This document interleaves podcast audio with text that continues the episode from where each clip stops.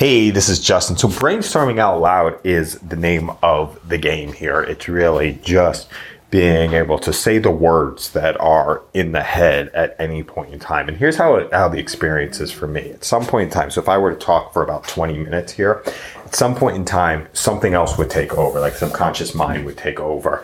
And we'd start to have, uh, yeah, subconscious mind would start to take over, and then you'd have uh, a, you know, the, the real thoughts would come down, the guard would be down. So as I'm starting to do the warm up for this session, I'm still thinking about like I'm still thinking about the process. It's going to be a one minute audio. It's going to be a two minute audio. Is it going to be something else? But at some point in time, the, the guard will come down. The subconscious mind will come and we'll start to talk about stuff. Some of it might be nonsense. Some of it might be valuable. Some of it might be, be powerful, but it's a way to be able to brainstorm very quickly. Um, now I like this better going on long walks and, uh, yeah, going on long walks and, uh, and being able to uh, do the brainstorming on the long walks. However, we can't do that. We're in quarantine. So now this is just pacing back and forth in the bedroom, pacing back and forth in the bedroom, um, sharing some of the different ideas, just putting some word salads together and uh, seeing if we piece it into something. And at some point in time, there's an emotional reaction.